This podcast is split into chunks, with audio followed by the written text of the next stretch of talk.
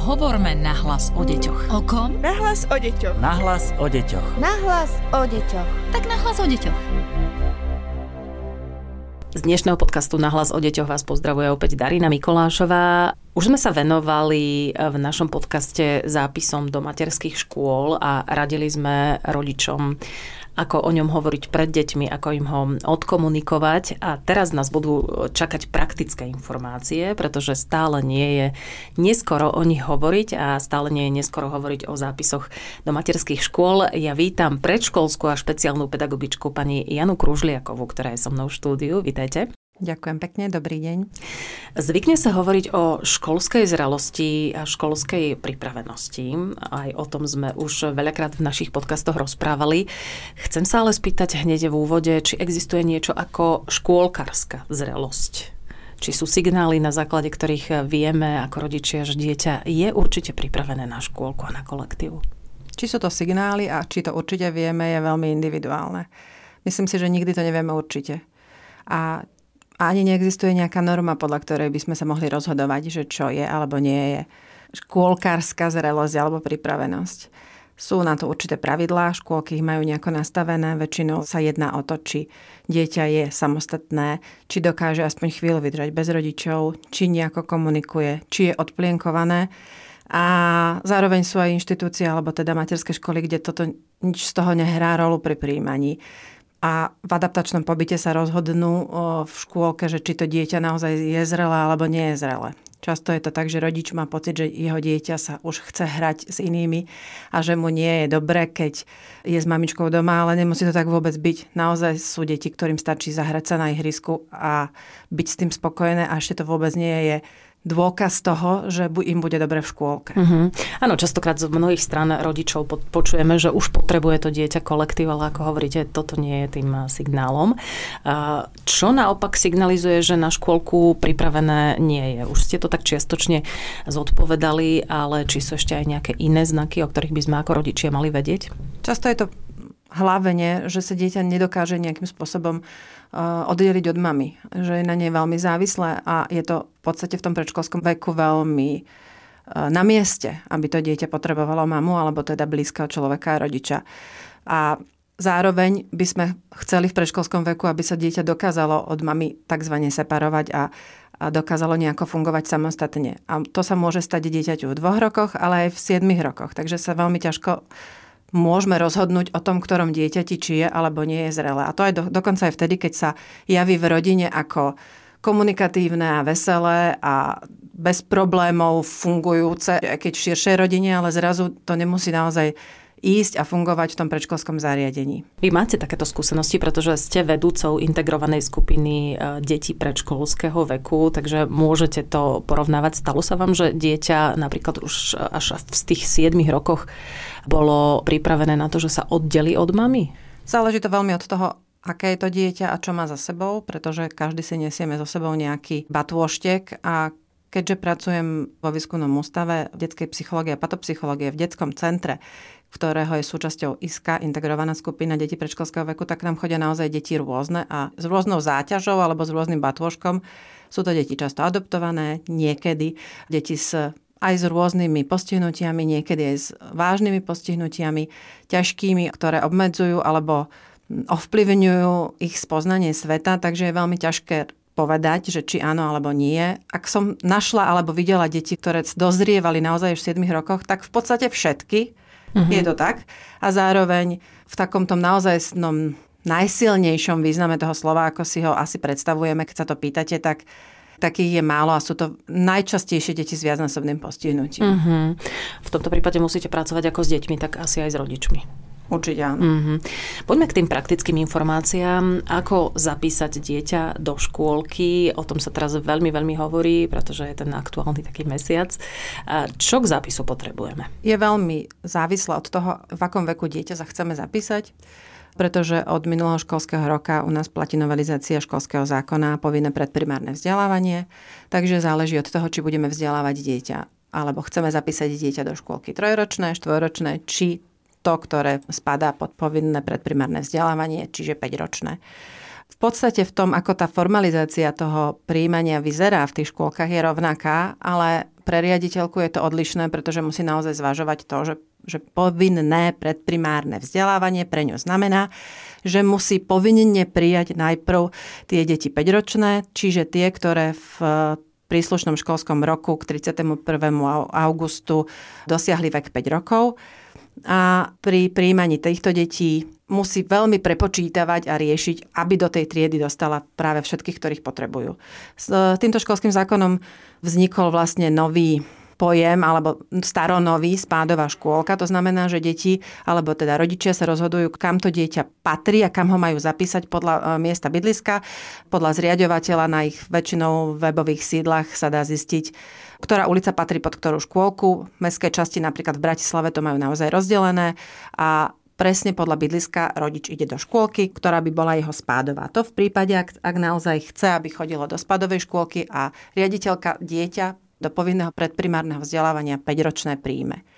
Znamená to, že vypíše prihlášku, podľa zákona je tam vyslovene napísané, že môže to byť prihláška aj vlastne len rukou písaná. Nemal by riaditeľ vyžadovať prihlášku, ktorú si zvolil, ani elektronickú, ani písomnú, tak ako ju majú na svojom webovom sídle, ale práve preto, že si rozhodli riaditeľia získať nejaké údaje podľa zákona, ktoré môžu získať, tak je priateľné alebo pre rodiča najvýhodnejšie nájsť si tú prihlášku práve tej škôlky, ktorú potrebuje a vypísať ju. Mm, odniesie ju do škôlky alebo ju zašle elektronicky tak, ako práve na tom webovom sídle alebo v sídle škôlky získa tie informácie. Riaditeľka príjme prihlášku, zároveň k prihláške 5-ročného, ale aj všetkých ostatných detí potrebuje potvrdenie od lekára o, ško- o zdravotnej spôsobilosti na to, aby dieťa mohlo do zariadenia ísť v čase covidovom vzniklo ešte to, že potrebuje pri prijatí, ale toto sa vypisuje naozaj až pri prijatí v, v tom septembri, potvrdenie o bezinfekčnosti. A to sú vlastne tri doklady, ktoré potrebuje rodič pri zápise toho svojho dieťaťa, ak ide do spadovej škôlky a je 5-ročné. Rovnako sa to týka aj tých mladších detí. Rovnaké údaje potrebuje riaditeľka o nich, ale potom sa už rozhodujú jednotlivé tie škôlky práve preto, že musia naplniť tú potrebu zákonnú zobrať 5-ročné deti, ako budú vyzerať všetky ostatné ročníky a ktoré deti budú môcť alebo nebudú môcť prijať. Už ste sa čiastočne k tomu vyjadrili. Keď si chceme ako rodičia vybrať inú ako spádovú škôlku, môžeme, z toho vyplynulo, ale ako máme postupovať v tomto prípade? Ak si chce rodič vybrať inú ako spádovú škôlku, tak môže, ale neznamená to, že aj keď je jeho dieťa 5-ročné, tak tá škôlka má povinnosť ho prijať pretože to všetko, čo som vymenovala, spôsobuje, že v spádovosti tých ulic e, sa stane, že škôlky sú naplnené až preplnené. V prípade, že riaditeľka má tu možnosť prijať 5-ročné dieťa, aj keď nie je spádové, lebo ich má menej tých prihlášok, tak to pravda, že môže a najčastejšie aj urobí. Trochu je to iné v prípade, ak dieťa už do škôlky bolo prijaté. To znamená, že chodí vaše dieťa do bežnej škôlky a nie je spádová, čiže nie je podľa miesta bydliska, je tam od troch rokov prijaté, tak také dieťa môže pokračovať e, v povinnom predprimárnom vzdelávaní vo svojej vlastnej škôlke. Nebude, nemá povinnosť e, rodič ho odtiaľ vziať a dať ho do spádovej. Uh-huh, tak to je výborná správa pre tie deti, ktoré naozaj ťažko znášajú nový kolektív. Ak dieťa chodí do súkromnej škôlky, to je trošku iný prípad, musíme ho prepísať do štátnej, keď má 5 rokov? Tiež to záleží od toho, aký typ škôlky to je, aký má status tá škôlka. Ak je škôlka súkromná zaradená v sieti školských zariadení, tak sa považuje za úplne bežnú škôlku so všetkými náležitosťami, takže taká škôlka sa môže považovať aj za spádovú a poplatok za ňu je naozaj na pleciach rodiča. Ak je to škôlka, ktorá je súkromná, ale nie je spádová, mohla podľa tých legislatívnych zmien, ktoré nastali, požiadať o akreditáciu tzv., ktorá platí na minulý a tento školský rok. A podľa tých pravidiel možno, neviem ako je to v tých legislatívnych zmenách, že či sa táto možnosť predloží pre súkromné škôlky, splní určité legislatívne pravidlá a stane sa pre ňu možné zobrať deti e, do povinného predprimárneho vzdelávania, pretože splnili akreditačné podmienky ministerstva školstva. A potom ešte existuje tretia možnosť, že to je naozaj súkromná škôlka, ktorá nie je zaradená ani v sieti školských zariadení a ani nepožiadala z nejakého dôvodu akreditáciu. V tom prípade tamto dieťa pravda, že môže chodiť a môže byť súčasťou povinného predprimárneho vzdelávania, ale iba vtedy, ak sa rodič rozhodne, že to tak je a zároveň požiadal svoju škôlku o individuálne vzdelávanie. Viem, znelo to veľmi zložito, takže sa teraz vráťme prosím na začiatok a to tak, že ak som rodič, ktorý dáva svoje dieťa napríklad do lesnej škôlky, ktorá nie je ani v sieti ani nepožiadala o akreditáciu. Moje dieťa tam je spokojné, môj výber bol z nejakého dôvodu a som s ním spokojný. Môžem sa rozhodnúť, že požiadam o individuálne vzdelávanie svojho dieťaťa v povinnom predprimárnom vzdelávaní. To znamená, že prídem do svojej spádovej škôlky podľa trvalého bydliska, požiadam o to, že moje dieťa bude 5-ročné a že žiadam o prijatie do povinného predprimárneho vzdelávania a zároveň žiadam o individuálne vzdelávanie, pretože ako rodič mám na to právo pani riaditeľka nemá dôvod tú moju žiadosť neakceptovať. Akceptuje ju v tom prípade, ak som ja ako rodič podľa zákona schopný prevziať tú zodpovednosť a v legislatíve je teda napísané, že, že ten, kto prevezme zodpovednosť za, za vzdelávanie, musí mať najmenej stredoškolské vzdelanie. Takže ak má rodič stredoškolské vzdelanie, môže to byť on, kto prevezme zodpovednosť za vzdelávanie svojho 5-ročného dieťaťa a vzdeláva ho individuálne. To ale znamená, že môže si ho naozaj nechať aj doma, môže s ním pracovať individuálne doma, alebo ho dávať niekam do zariadenia, ktoré, ako som povedala, nie je ani v sieti, ani neakreditovalo. Budú takéto deti potom neskôr nejakým spôsobom preskúšavané v úvodzovkách, alebo ako to je? Tak, ako tá legislatíva teraz funguje, je taká možnosť, aj ju riaditeľky v tomto školskom roku využili. V marci príde deň, kedy spádová škôlka, ktorá prijala deti na individuálne vzdelávanie, predvolá alebo zavolá teda tých rodičov a všetky svoje deti, ktoré má na individuálnom vzdelávaní, aby sa pozerali, či naozaj dieťa navštevuje nejaké zariadenie, alebo nemusí, či sa naozaj vzdeláva, či napreduje, či všetko, na čom sa dohodli na začiatku s rodičom, funguje, pretože v marci má riaditeľka možnosť rozhodnúť o zrušení e, rozhodnutia o individuálnom vzdelávaní a dieťa, ktoré predtým prijala do svojho systému, do svojej škôlky, ale zároveň mu, mu povolila individuálne vzdelávanie, príjme a aby zabezpečila, že dieťa, ktoré predsa len nemalo všetkým náležitosti, ktoré by malo mať, čiže sa nevzdelávalo, neposúvalo svojim individuálnym spôsobom, uh, začne chodiť od toho marca do škôlky, aby do školy pripravené bolo. Uh-huh. Takže to posúdia a tým pádom uh, aj upravia tú možnosť individuálneho vzdelávania. Chcete k tomu ešte niečo dodať? Nech sa páči. Zabudla som dodať, že pri rozhodovaní o rozhodnutí o individuálnom vzdelávaní riaditeľka dohodne s rodičom individuálny plán vzdelávania. Neviem presne, akým spôsobom to prebieha v iných inštitúciách, ale zažila som, ako to prebieha v našich inštitúciách a keďže my e, sme práve zariadenie, ktoré nie je v sieti školských zariadení, pretože sme priamo zriadení výskumným ústavom detskej psychológie a patopsychológie a zároveň sme sa rozhodovali, či ísť alebo neísť do akreditovania. Zvážili sme po tomto prvom školskom roku, ako sme nastavili tú spoluprácu so škôlkami, že je to výhodné pre obe strany alebo pre všetky strany skúsiť nastaviť individuálne plánovanie, naučiť pracovať riaditeľky s individuálnym plánovaním a prípadne vypracovať za nás individuálny plán práve pre deti, ktoré v minulom školskom roku boli na individuálnom vzdelávaní a zároveň sa vzdelávali u nás. Deti so špeciálnymi potrebami alebo deti choré môžu tiež byť prijaté na individuálne vzdelávanie do predškolského zriadenia ale nie z dôvodu toho, že by sa rodič rozhodol pre individuálne vzdelávanie, ale preto, že ich zdravotný stav to nejak, z nejakého dôvodu nedovoluje. V tom prípade škôlka príjme dieťa do povinného predprimárneho vzdelávania na individuálne vzdelávanie s tým, že je povinná mu zabezpečiť výchovno vzdelávací proces dve hodiny týždenne.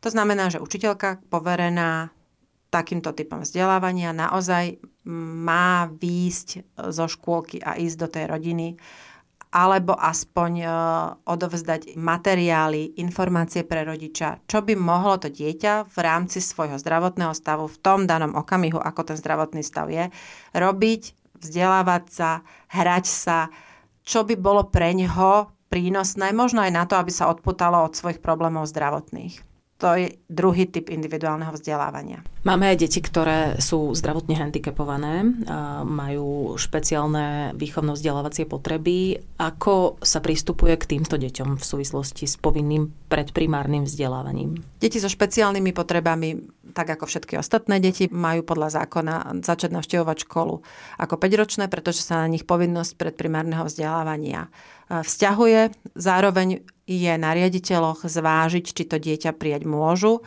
Majú v legislatíve možnosti riešiť individuálne tento spôsob príjmania, ale zároveň by som veľmi apelovala na to, že je práve teraz čas začať premýšľať inkluzívne a začať premýšľať nad tým, ako vytvoriť podmienky preto, aby deti, aspoň 5-ročné, so špeciálnymi potrebami, nech už pod tým pojmom vidíme čokoľvek, sa dostali do bežnej škôlky vo svojom bežnom prostredí, vo svojej bežnej komunite, pretože na to majú právo, majú na to právo, pretože naša krajina podpísala dohovor o ľudských právach. Majú právo na to, pretože naša krajina podpísala dohovor o právach ľudí s postihnutím a v týchto obidvoch dohovoroch, ktoré vlastne e, sú nad našou legislatívou, je zakotvené právo vzdelávať sa pre každého.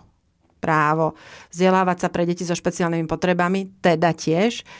Má zároveň riaditeľ možnosť rozhodnúť, či má na to podmienky, aby také dieťa prijal, či má na to podmienky priestorové, zároveň či má na to podmienky v zamestnancoch. K tomu ale je možno informácia, o ktorej až tak, ešte tak nie je veľmi známa. Má možnosť požiadať o alebo vytvoriť pracovné miesto pedagogického asistenta alebo pracovné miesto pomocného vychovávateľa do materskej školy. Takže dvere pre deti so špeciálnymi potrebami by mali pri najmenšom byť odchýlenejšie, ak neotvorené, mm. viac ako doteraz. A o tom, že naozaj to ide, toho dôkazom je aj vaša integrovaná skupina detí predškolského veku pri výskumnom ústave detskej psychológie a patopsychológie, kde naozaj e, fungujú vedľa seba deti, ktoré majú zdravotný handicap so zdravými deťmi. A ako to vidíte v praxi? Ako si navzájom pomáhajú? Je to situácia, ktorej sa teraz moderne hovorí win-win Mm-hmm. Je to situácia, pre ktorej majú všetci zúčastnení osoch. A bolo to tak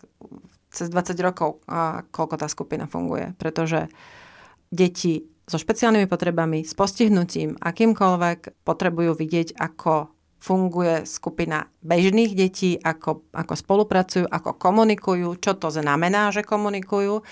A zároveň tá bežná populácia, nech, nech pod, tiež pod tým vidíme čokoľvek, pretože každý sme jedinečný a deti sú veľmi silné individuality a poďme ich brať ako individuality, sa naučia a navždy majú v sebe tú rovnoprávnosť, tu, že všetci máme právo počúvať, hovoriť, myslieť, byť spolu, hrať sa spolu. Tá spolupráca vzniká medzi nimi veľmi spontánne, učia sa jeden od druhého.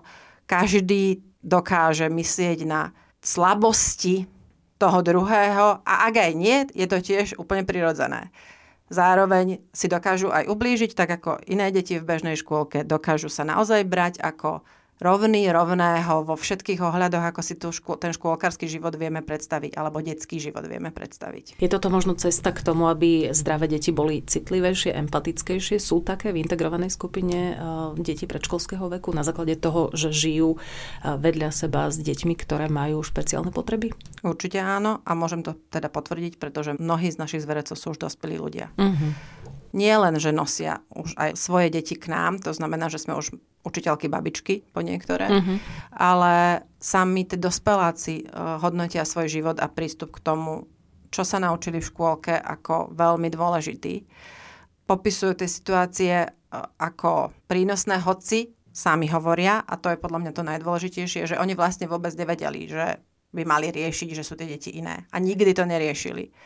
Možno je na to taká dobrá odpoveď, keď sa spýtali jednej našej škôlkarky raz doma, že koľko chorých detičiek tam bolo v škôlke, mysliac tým postihnutých detičiek, tak ona povedala, že žiadne, nikto nemá sopel.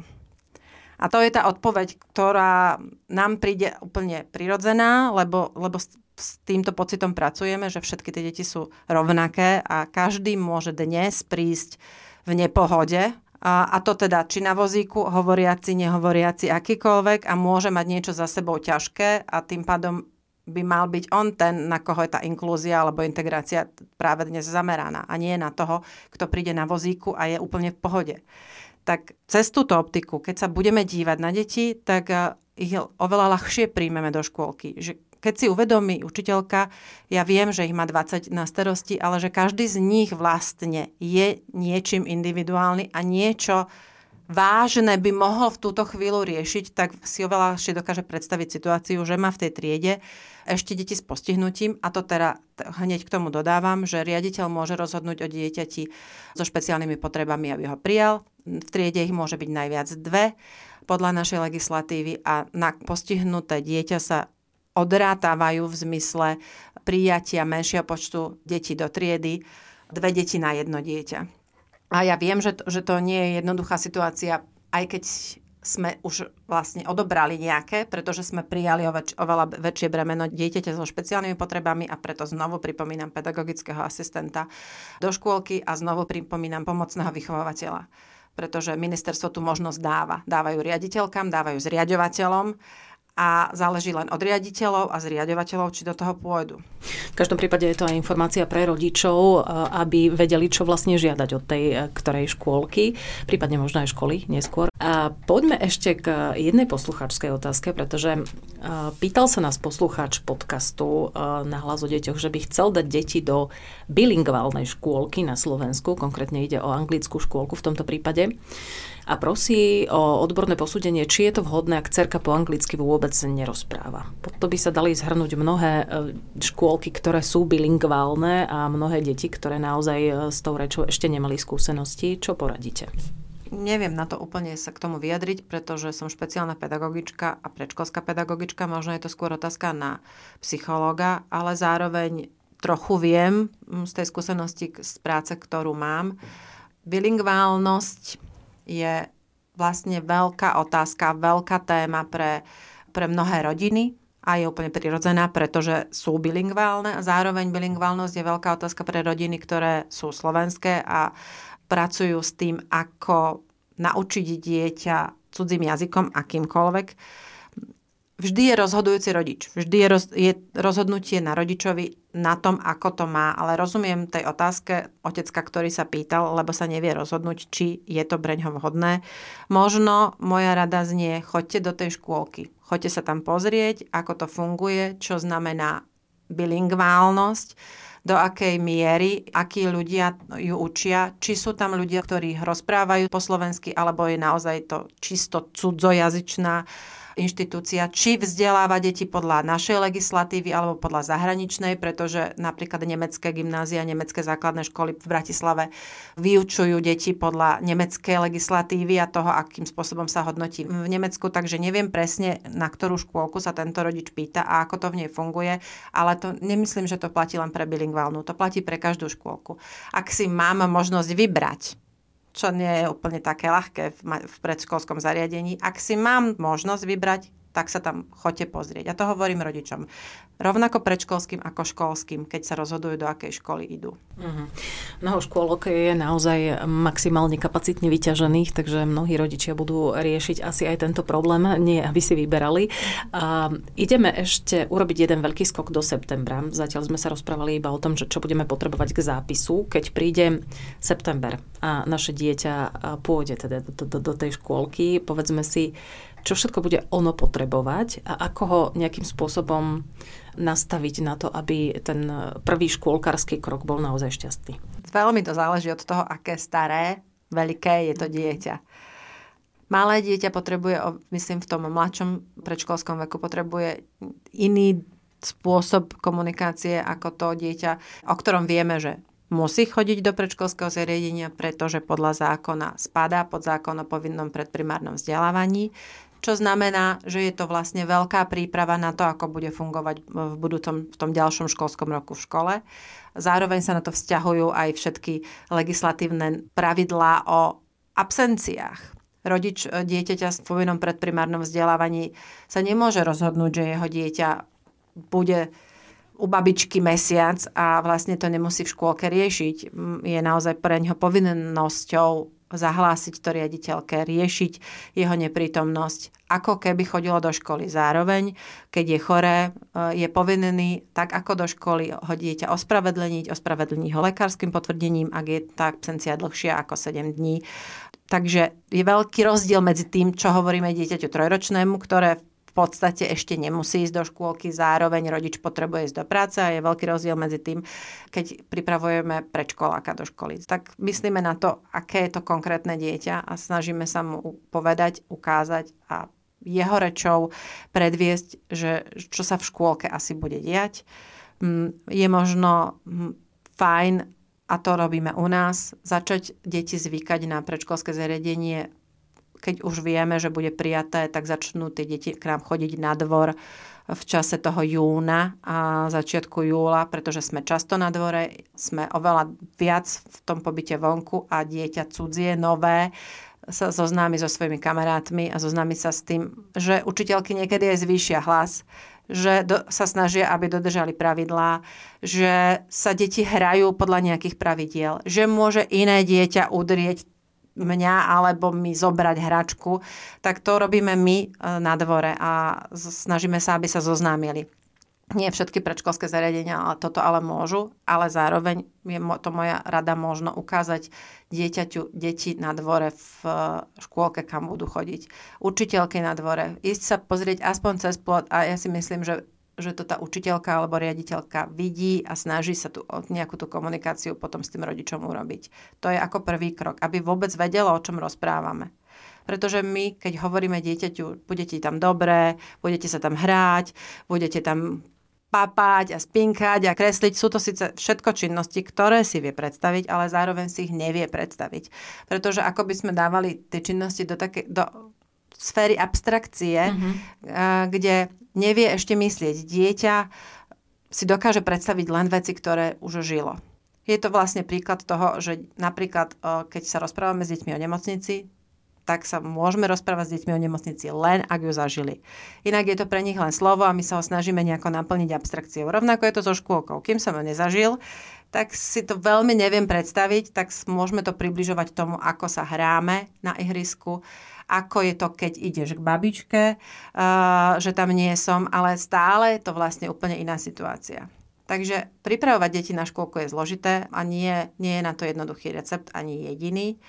Na druhej strane sú deti, ktorým je možno najlepšou cestou to ani nehovoriť veľmi. Začať ich pripravovať až v tom veľmi krátkom čase pred septembrom, preto, eh, že vieme, ak to tak je, že v škôlke bude mať adaptačný pobyt. A niekde si zvykajú deti po hodinách, niekde si zvykajú po dvoch hodinách, niekde po predpoludniach.